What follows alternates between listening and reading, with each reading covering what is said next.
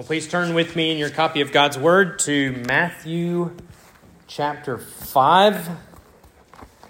In a moment, we're going to read verses 1 through 12 together. You'll notice, us not being in the book of Acts, that we're beginning our summer sermon series, and I know it is still May, but I've, I have worked the calendar out. I'm, I'm going to be absent one Sunday in uh, one Sunday in July, and I need nine weeks to finish everything. And so we're beginning this week. Plus, it's we're Paul is going on to Berea and then Thessalonica and then Athens. And he has his famous address at the Areopagus. We're going to pick all of that back up in August. This is kind of the habit I've gotten into as I think about the rhythm of our yearly calendar, especially when it comes to preaching. We have our fall and spring semesters where we have our main study. We have a break during Advent and then a longer break during the summer where we can focus on another part of Scripture. I think having those breaks is healthy and invigorating for myself and for you. We both get to study fresh material.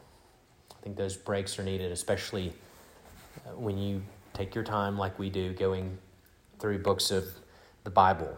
But this summer, we are going to look at the Beatitudes, those famous pronouncements of blessedness that are found at the very beginning of the Sermon on the Mount. So, my plan is this week is sort of an introduction to the Beatitudes. And then over the following eight weeks, uh, we're going to look at each individual pronouncement. So, next week will be Blessed are the poor in spirit. The following week will be Blessed are those who mourn. The following week, Blessed are the meek. So on and so forth. Well, why the Beatitudes? Well, it fits our summer calendar. I was staring at my shelf of commentaries and just saying, Lord, help me. What are we going to do this summer? What would work for an eight or nine week period? And I picked up several commentaries and thumbed through them. And then I saw one that was specifically on the Beatitudes. And I thought, that will work. So it fits our allotted time. Another reason I believe it will be especially helpful because it is a portrait of the believer. That's what the Beatitudes are. One of the more common questions I imagine that we have of Scripture is how then shall we live? To quote Francis Schaeffer's famous work. You know, I've, I've believed in the Lord Jesus. That was last week's sermon. I'm resting and trusting in Him alone for salvation. I, I, I, know my five solas. I'm saved by grace alone, through faith alone, in Christ alone, to the glory of God alone. But what, what does life look like? What does the character of one who has been born again from above look like? The Beatitudes tell us. Actually, the entire Sermon on the Mount provides illustrations of how the Christian is to live. But the Beatitudes found at the very beginning of the Sermon of the Mount are a summary of the essence of the Sermon on the Mount. If you, if you want a summary statement of that famous sermon, you can find it in the Beatitudes. Jesus lays them out in a way that is so simple a child could easily memorize these verses. And that child could have in their minds all of the graces found in the character of a believer. So that's what we're studying so that we can uh, see how we who have been salt by the Good Shepherd, we who have been called by the Good Shepherd, we who have been saved by the Good Shepherd, how do we live? The Beatitudes tell us. There's another reason. If it wasn't the desire uh, to know how we are to live the Christian life, here's another desire that every person has is happiness, blessedness. Every single man, woman, and child who has ever lived or will ever live is seeking happiness. And happiness, as we know, proves quite elusive. We look everywhere for it, in uh, everything, and we think we might have finally discovered happiness for a time, and we grasp hold of it only to lose it again. We desperately desire to be happy. Not only are the Beatitudes a portrait of the believer, but each one begins with the promise of blessedness. The Creator has promised that the person who is meek, the person who is merciful, the person who is pure in heart, the peacemaker, he's promised blessedness. Those who have responded to the call and followed Christ, to them is promised enduring, satisfying, transcendent happiness.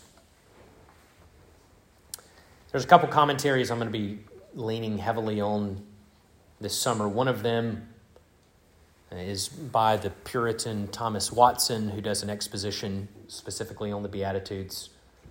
Uh, the second is a volume by Dr. Martyn Lloyd-Jones, uh, the English preacher who preached uh, mid mid 20th century in England. But Dr. Lloyd-Jones has a volume on the entire Sermon on the Mount.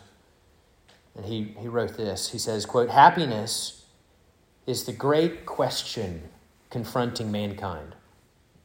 The whole world is longing for happiness, and it is tragic to observe the ways in which people are seeking it. The vast majority, alas, are doing so in a way that is bound to produce misery. Anything which, by evading the difficulties, merely makes people happy for the time being is ultimately going to add to their misery and problems.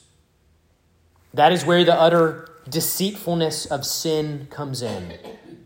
It is always offering happiness, and it always leads to unhappiness and to final misery and wretchedness. Dr. Lloyd-Jones continues. The Sermon on the Mount says, however, if you really want to be happy, here is the way. This and this alone is the type of person who is truly happy, who is truly blessed. This is the sort of person who is to be congratulated. End quote. I think it's safe to guess that that is what you long for as well to be truly happy, to experience this blessedness in the Beatitudes tell us uh, to whom this blessedness is promised. So that's what we're studying, why we're studying it this summer, and before we dive deeper into the introduction, let's go ahead and pray and then read our text. Heavenly Father, would you be with our minds and our ears as we turn to your word and as we read it. Father, by your grace, with these traits, sink down uh, within our hearts? Would you implant them within us? Would you cultivate them uh, by the power of your Holy Spirit? And so produce within us uh, the, the fruit and good works for which the Lord Jesus uh, died that we might be able to do. And we ask this in His name. Amen. I'm going to read verses 1 through 12. Seeing the crowds, he went up on the mountain. And when he sat down, his disciples came to him. And he opened his mouth and taught them, saying, Blessed are the poor in spirit, for theirs is the kingdom of heaven. Blessed are those who mourn, for they shall be comforted. Blessed are the meek for they shall inherit the earth. Blessed are those who hunger and thirst for righteousness, for they shall be satisfied. Blessed are the merciful, for they shall receive mercy. Blessed are the pure in heart, for they shall see God. Blessed are the peacemakers, for they shall be called sons of God. Blessed are those who are persecuted for righteousness' sake, for theirs is the kingdom of heaven. Blessed are you when others revile you and persecute you and utter all kinds of evil against you falsely on my account. Rejoice and be glad, for your reward is great in heaven. For so they persecuted the prophets who were before you. The grass withers and the flowers fade, but the word of our God stands forever. Up to this point, Jesus has been traveling around Galilee, going from synagogue to synagogue, teaching the people. Not only was he teaching, he was also healing. In chapter 4, Matthew tells us he's going all throughout Galilee, healing every disease, every affliction among the people. So his fame spread, and great crowds followed him. Those crowds are mentioned here. Uh, the curious multitude, uh, following in all likelihood simply because of his miracles. Some from this crowd uh, will be brought to saving faith and become disciples. Others will remain neutral and uncommitted. But the crowd is there. We're told that Matt, uh, Jesus goes up the mountain. In all likelihood, it's more like a hill or a bald in the Galilean countryside overlooking the Sea of Galilee. Would have been beautiful scenery.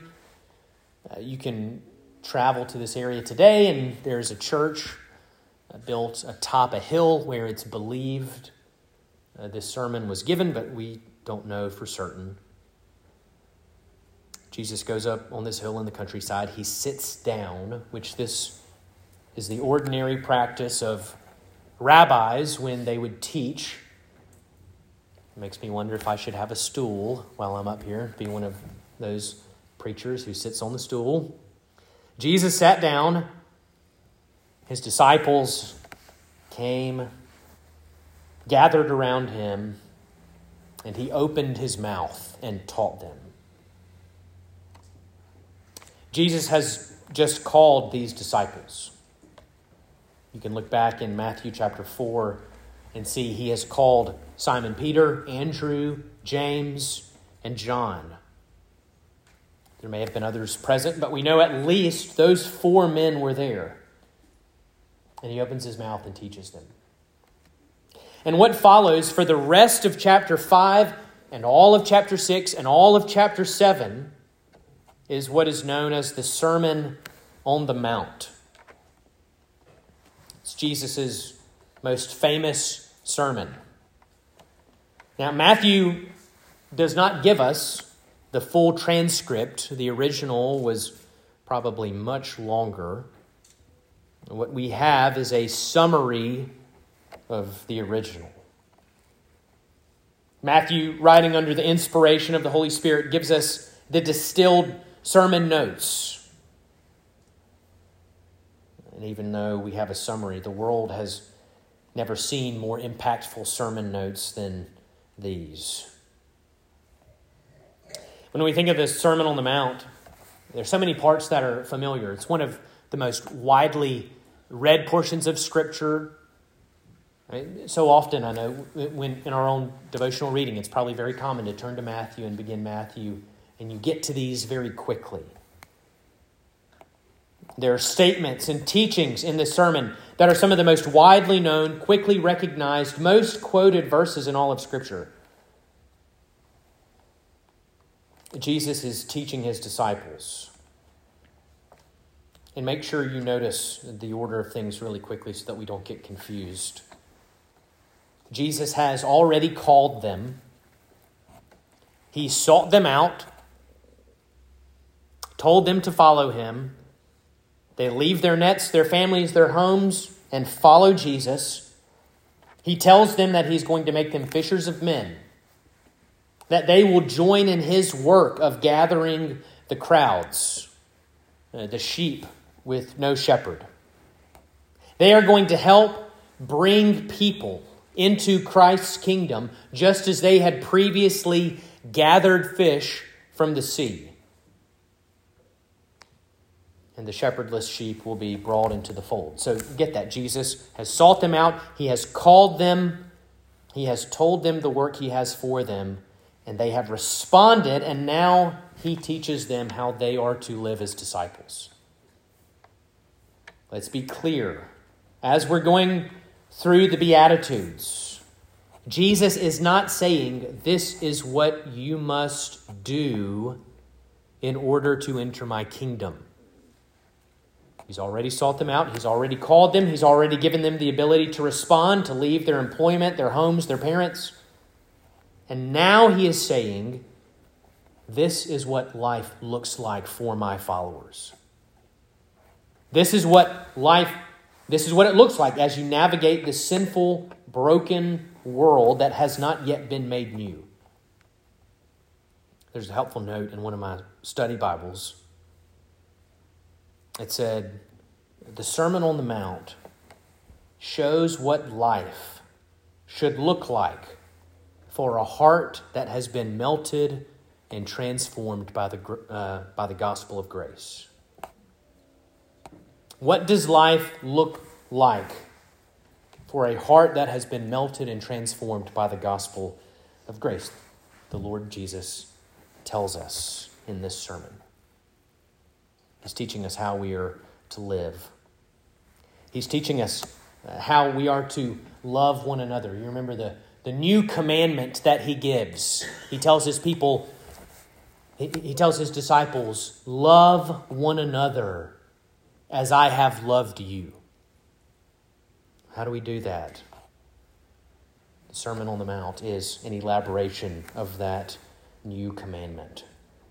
He has loved us, and so we are to love one another.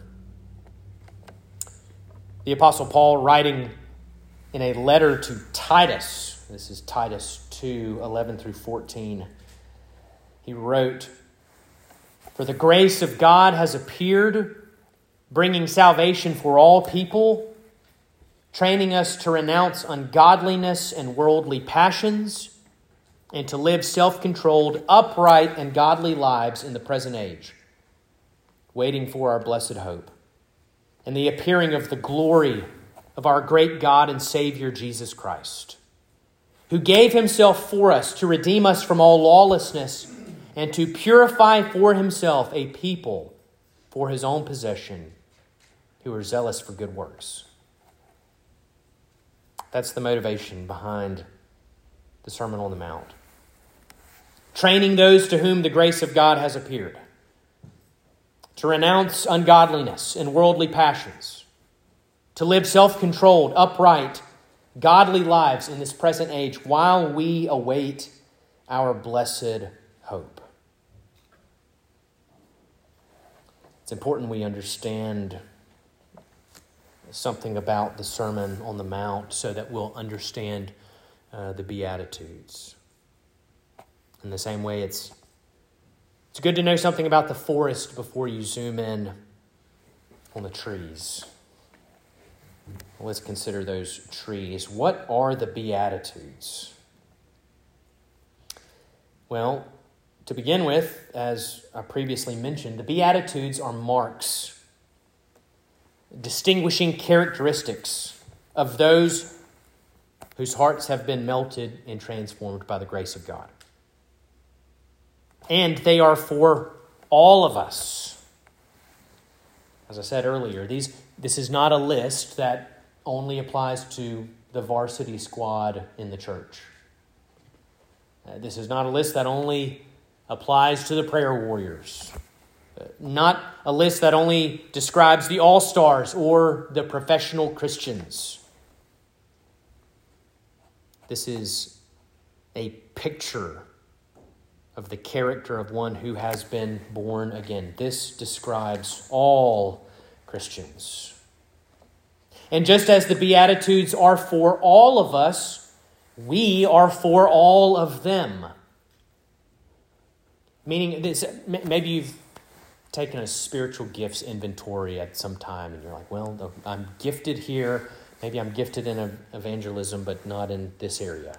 We can, uh, we uh, take some comfort or find that interesting. We might be tempted to do the same here, where we view this uh, this list given in the Beatitudes as this type of buffet where you can go through and take some and leave others that you aren't crazy about.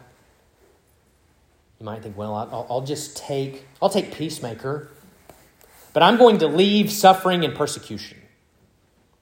I'll take pure in heart, but I'm going to pass on mourning. We cannot do that. The Beatitudes are for all of us, and we are for all of them. These are the characteristics, the traits found in the believer. Now, it is very true that these characteristics do not naturally appear in us. We are not born peacemakers. Uh, we are not born pure in heart. We are not naturally hungering and thirsting for righteousness, right? I mean, who aspires on their own, apart from a work of the Spirit, uh, to be poor in spirit or to be mournful or to be meek? If the grace of God has not worked in our hearts, we scoff at this list we would despise it. It's natural for us. It would be impossible for you, in your own strength, to perfectly conform to what we see in the Beatitudes. These are worked in us by the Holy Spirit, they are a product of grace. But even knowing that, as we read through these, I'm sure you can see yourself that some of these prove more difficult than others. And I don't think it will be until the very last day when we finally see the Lord Jesus face to face. Not until then will we perfectly manifest every one of these fully. But even though that's true, don't write don't write any of them off as unimportant or impossible. These are the very first words the Lord Jesus speaks to his disciples. They're encouraging. These aren't a cold checklist of character traits, they're pronouncements of blessedness upon God's children. Let's just think about how the Lord begins this sermon. The very first thing he says, he could have come out hammering the Pharisees. He could have told the disciples that they would leave him in his greatest time of trial. There are any number of ways he could have began this sermon. But he chooses to begin by pronouncing blessedness on his disciples. I said I'd be leaning on the Puritan Thomas Watson a good bit during this study. He writes, quote, Christ does not begin his Sermon on the Mount as the law was delivered on the Mount, with commands and threatenings, the trumpet sounding, the fire flaming, the earth quaking, the hearts of the Israelites too for fear. But our Savior, whose lips dropped as the honeycomb, begins with promises and blessings. So sweet and ravishing was the doctrine of this heavenly Orpheus that, like music, it was able to charm the most savage natures, yet to draw hearts of stone to him. End quote. That's how these Beatitudes begin, with Jesus pronouncing blessedness upon his people. If we're going to talk about the Beatitudes, we need to talk about the word blessedness. It's actually what beatitude means. Beatitude means supreme blessedness. But we also see the word blessed in each verse, uh, from 3 down to verse 10. And quick note on pronunciation here maybe you're just better at grammar than I am. I want you to be aware of this. If you got confused here, you aren't alone. When do you say blessed and when do you say blessed? I'm going to have a very quick pronunciation lesson. Whenever this word is used as a verb, we pronounce it blessed. But when it's used as an adjective, as it is here in Matthew 5, we pronounce it blessed. Blessed are the poor in spirit. Blessed are those who mourn. Just there's your quick grammar lesson for the day. what's the meaning of blessed? Seems like an important thing to know. We just read it over and over and over again. What does it mean? Well, there are two Greek words that you will find in your New Testament that we will translate as blessed. The first is not in Matthew 5, it's the word uh, eulogetos. And it means to praise or to speak well of. Right? Eulogetos. An example, you're going to love this. It's in Ephesians 1. Paul writes, Blessed, eulogetos, blessed be the God and Father of our Lord Jesus Christ, who has blessed us, same word, in Christ with every spiritual blessing in the heavenly places. Now, I'm just going to add to your amazement of Ephesians 1. 3 through 10 is already amazing. This is going to take it over the top. Paul is saying, he uses this word to praise or to speak well of, and he opens his letter to the Ephesians praising God because God has spoken well of us in his beloved Son. That is unbelievable. We speak well of his name, but he speaks well of your name in Christ. It's amazing. That's the first word for blessed, eulogetos. The second is the one Matthew uses here in the Beatitudes, uh, uh, Makarios. Uh, oh man, I'm messing up that pronunciation. Makarios. Makarios, that's it. Makarios. My brain was not working. Makarios. Means happy and carefree. Now, I know as some conservative Presbyterians, we hear that and that makes us very uncomfortable. So we know we are not supposed to be happy, we're supposed to be holy.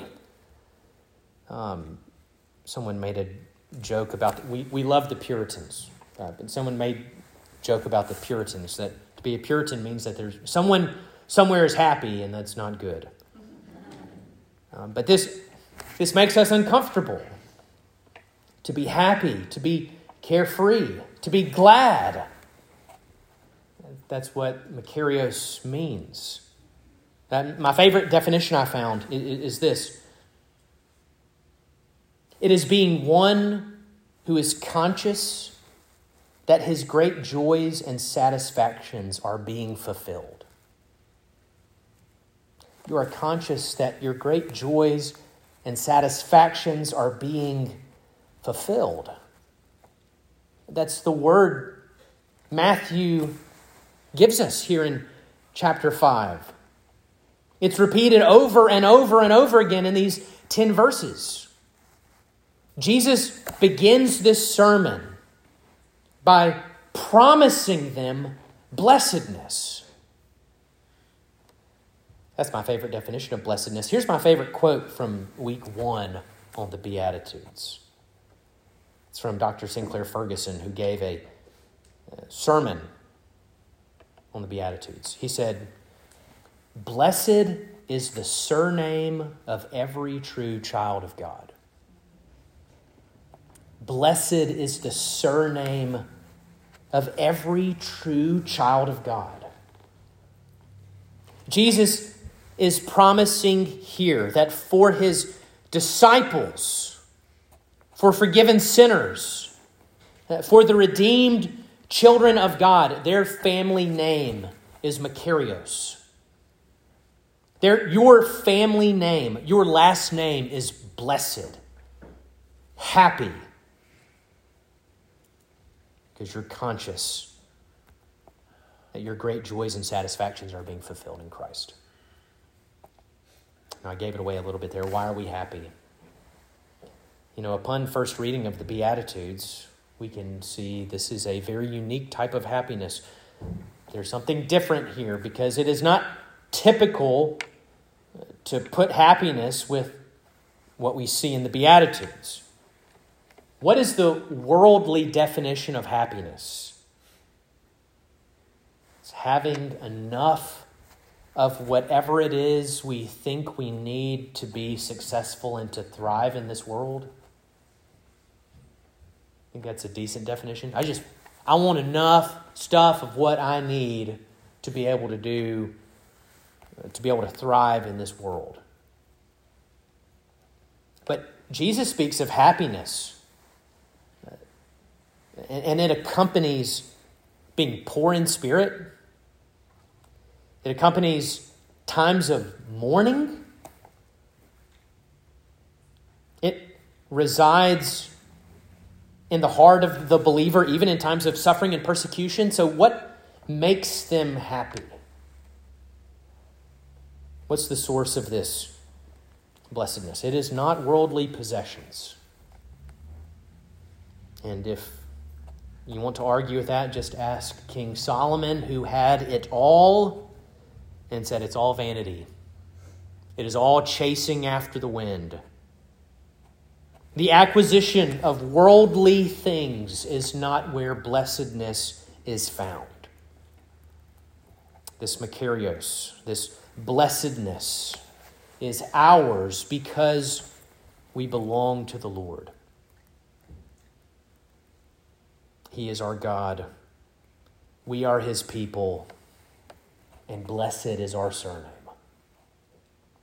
It is our surname because of the atoning work of Christ on our behalf on the cross, so that we who were children of wrath are made children of God. We are forgiven. We are adopted.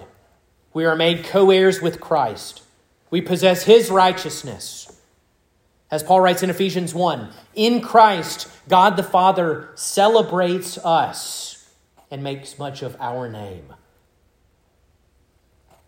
That's the source of this blessedness. Jesus in the Beatitudes is not telling his disciples how they feel. He's not telling them how they feel. You know, if you're poor in spirit, then you'll feel very blessed. If you're meek, you will feel very blessed. No. He's making an objective statement about what God thinks of them in Christ. What does God think of you in Christ? You are blessed. Knowing this brings forth that happiness. This sinking down into our hearts produces this Makarios. No matter the circumstances of life, no matter the pain, even when the crowd, you have Jesus and the disciples, and then the crowd, even when the crowd turns against you and reviles you and persecutes you, you are children. Blessed is your last name, and it will never be taken away. This blessedness endures forever. We can be glad. That's the promise he gives. That's how this sermon begins. And beginning next week, we'll look at the poor in spirit, for theirs is the kingdom of heaven. Let's pray.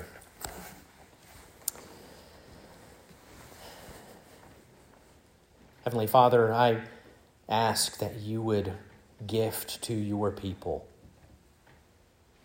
comfort and assurance that they belong to you that blessedness is their surname. That through the work of Christ, your Son, the children of wrath have been made children of God.